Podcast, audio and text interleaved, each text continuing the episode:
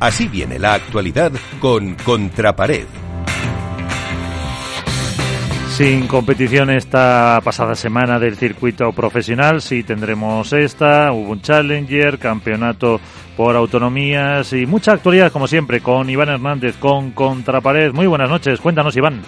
Hola, buenas noches Miguel. Pues bueno, la, verdad es que sí, la actualidad ha venido marcada por el Campeonato de España de Selecciones Autonómicas que se ha celebrado en Madrid y bueno, la verdad que ha sido un auténtico espectáculo como siempre con 650 deportistas de todas nuestras selecciones autonómicas en las cuales eh, han reeditado el título la selección autonómica de Madrid, tanto en chicas como en chicos, equipos formados por eh, Momo González, Coquinieto, eh, Francisco Gil, Juan Cruz Beluarte y José Moya, ganaron a los a, equipo de Andalucía, de, formado por capitaneado, como siempre, por el gran Paquito Navarro, por un 4 a 1, y en la, y en, la cuestión de chicas, Madrid también ganó a, también a Andalucía con un auténtico equipazo, ¿no? Estaba Alejandra Salazar, estaba Marta Ortega, Verónica Vilseda, yo creo que, bueno, que ha sido un gran campeonato como siempre, que el único pero que le pongo yo a este campeonato es la coincidencia en el calendario con el Challenger de Albacete. Yo creo que aquí la federación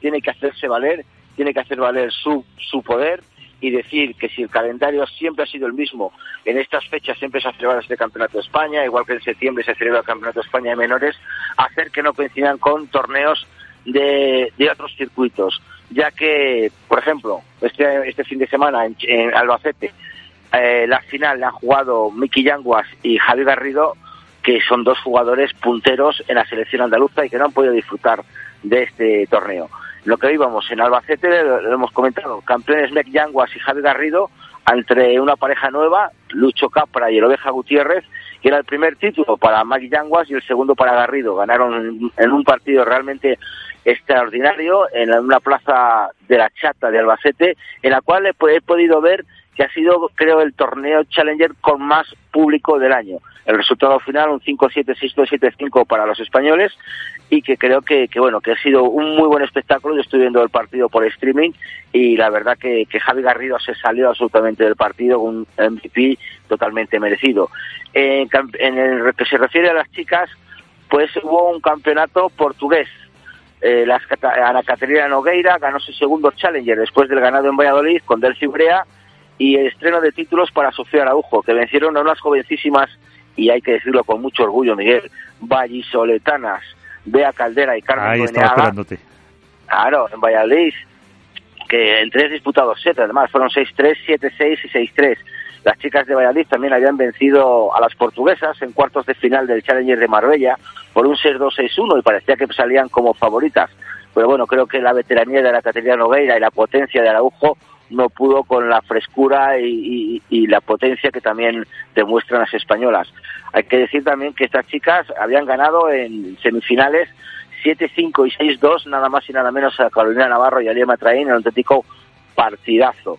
Eh, por otra parte, tenemos que hablar de del ruido que se está sonando, que está ronroneando por el mundo del pádel, sobre todo, primero, hay que hacer, hay que hablar de la creación de la Asociación de Padel eh, de Jugadores Profesionales de Padel, que ha salido esta semana, capitaneada por Alejandro Galán, eh, con, un, con un Lima de vicepresidente, Maxi Sánchez de tesorero, eh, un tal Verasteguín de vocal, Miguel Semler de segundo vocal y Gaspar de tercer vocal. ¿Qué significa esto? Que los jugadores por fin han decidido unirse, han decidido eh, aunar sus esfuerzos. ¿Por qué? Porque saben que está habiendo ofertas, que van a llegar ofertas para el circuito profesional del pádel.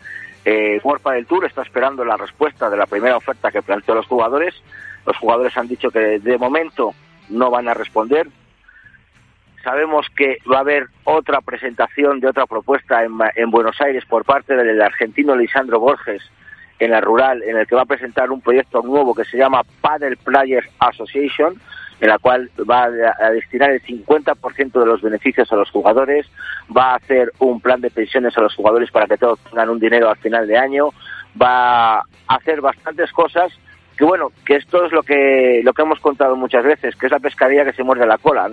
los jugadores quieren torneos firmados para irse con otro circuito y los circuitos quieren a los jugadores para tener torneos. Entonces ahí lo único que tiene es la ventaja que tiene que World del Tour, Miguel, que, que ya tiene torneos firmados, como quien dice, para el 2023 o 2024. Sí. Y entonces eso es lo que les está costando, porque World del Tour al fin y al cabo está muy presionado.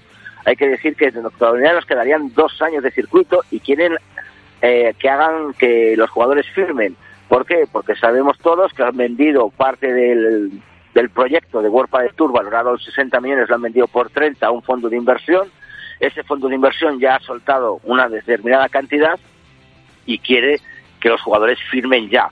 De ahí la premura que está metiendo World del Tour a los jugadores para firmar con ellos. Pero bueno, los jugadores están tranquilos. Las noticias que nos, llegan por parte de esa asociación es que están muy tranquilos, que tienen contrato en vigor y que van a esperar a ver las ofertas de tanto de Lisandro Borges como, como y aquí puede estar la noticia, de otro gran eh, fondo de inversión, otro gran eh, proyecto deportivo que hay y que este proyecto deportivo, bueno, empieza por K, ahí lo dejo, para que la gente lo busque, y que va a ser a partir de diciembre, supuestamente a partir el día 6 o 7 de diciembre harán la presentación a los jugadores de este nuevo proyecto y luego ya los jugadores, por supuesto, verán cuál es la, la mejor opción para ellos y empezarán a descartar o hacer contraofertas a los, a, los diferentes circuitos.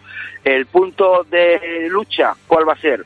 Por supuesto, la obtención de mayor número de, torneos y los derechos de imagen de los jugadores.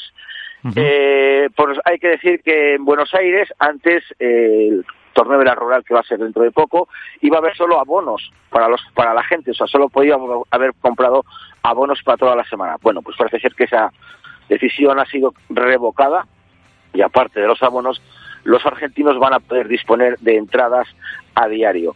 Y nos metemos ya en el, siguiente torneo, Miguel, que es el de, el de Mallorca, un torneo que en un principio iba a ser también punto clave en las reuniones de World Padel Tour con los jugadores, en el cual eh, Lisandro Borges iba a presentar su proyecto. Al final no va a poder ser, lo va a hacer la presentación en Buenos Aires.